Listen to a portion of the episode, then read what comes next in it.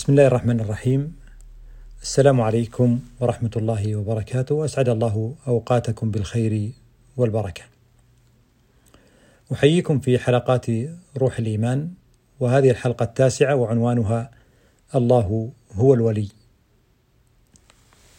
لقد وعد الله تعالى المؤمنين ووعده الحق وقوله الصدق أن يحفظ للمؤمنين إيمانهم وأن يبارك لهم في إيمانهم وأن يجعل لإيمانهم الأثر عليهم.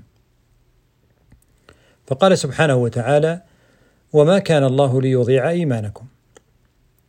فالله سبحانه وبحمده يزيد إيمان المؤمنين ويرفعهم بإيمانهم كما قال سبحانه إن الذين آمنوا وعملوا الصالحات يهديهم ربهم بإيمانهم. وقال جل وعز ويزيد الله الذين اهتدوا هدى. وهو جل جلاله بعظمته مع المؤمنين كما قال وهو معكم أينما كنتم إن معي ربي إن الله معنا إن هذه العناية وهذه الرعاية الإلهية عندما يشعر بها المؤمن يرتفع إيمانه وتزداد هدايته وتنفتح بصيرته ويفرح ويحتفي بإيمانه حيث حصل له الأثر من هذا الإيمان. فهو يحصل على تجلي أنوار الإيمان وفواتح أسرار الإيمان. بمعنى آخر الإيمان كبير وليس صغير الإيمان عظيم الإيمان له أثره وآثاره الفاعلة والكبيرة والمتعدية.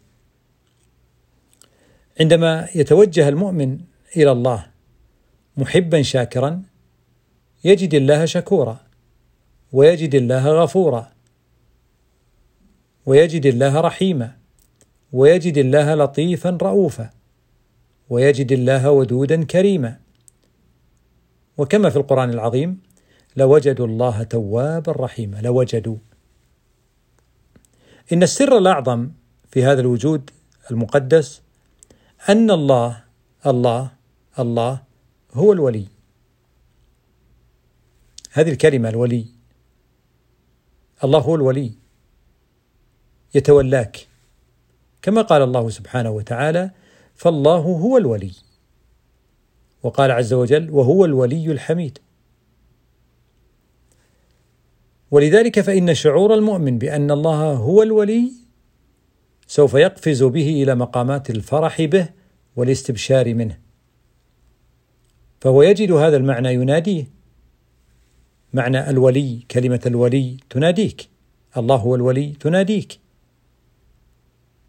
تحتفي بك تقربك تؤنسك تسعدك تفتح لك تمكنك تهب لك تعطيك لأنه ولي. كما في قول الله عز وجل الله ولي الذين آمنوا. وفي قوله جل جلاله إن وليي الله الذي نزل الكتاب وهو يتولى الصالحين. هكذا هو الولي العظيم هكذا هو الله الولي العظيم يفعل بعباده يفعل بخلقه يفعل بالمؤمنين به. كما قال عز وجل وحنانا من لدنا. أما عندما يغيب معنى الشعور بالولاية الربانية فيظن الإنسان أنه انقطع لكن الحقيقة أنه لم ينقطع بل هو موصول ولكن ظنه يوهمه بالانقطاع. فيبدأ هذا الواهم يتصل بالهم وبالظنون ويقع في شراكها ويبدأ في ترقب الألم والعذابات وإسقاطاتها عليه وعلى واقعه. أما لو أنه عاد واستعاد. جلال ربه الولي القوي الولي الغني الولي الحميد. دون أن يقارن ذلك بأي شيء فإنه سوف يجد ذلك الفيض الجمالي والرحمة الغامرة. فالولي جل جلاله سبحانه وبحمده تقدست أسماؤه عز سلطانه يحب عباده وهو قريب منهم. وإذا سألك عبادي عني فإني قريب. حتى وإذا تباعد عباده عنه. وحتى إذا توهموا أنهم لم يسعوا إليه. فإن لطفه أكبر وقربه أعظم. فهو يناديهم باللطف فيقول يا عبادي الذين أسرفوا على أنفسهم لا تقنطوا من رحمة الله. إن الله يغفر الذنوب جميعا إنه هو الغفور الرحيم. إن أجمل التأمل ومفتاحه هو تأمل إن وليي الله. الله هو الولي. ليكن لك تأمل بالولي. تردد الآيات هذه التي فيها ذكر الولاية الربانية تستبشر لأن الله تعالى يقول ألا إن أولياء الله لا خوف عليهم ولا هم يحزنون؟ تشعر بحفاوة الله بك وحنانا من لدنا. تعيد ترتيب علاقتك بالولاية الإلهية التي ربما البعض كلماته قاموس كلماته لا يذكر الله الولي. وهذا ندرة غير جيدة. إن وليي الله. الله هو الولي. الله ولي الذين آمنوا. يا ولي يا الله.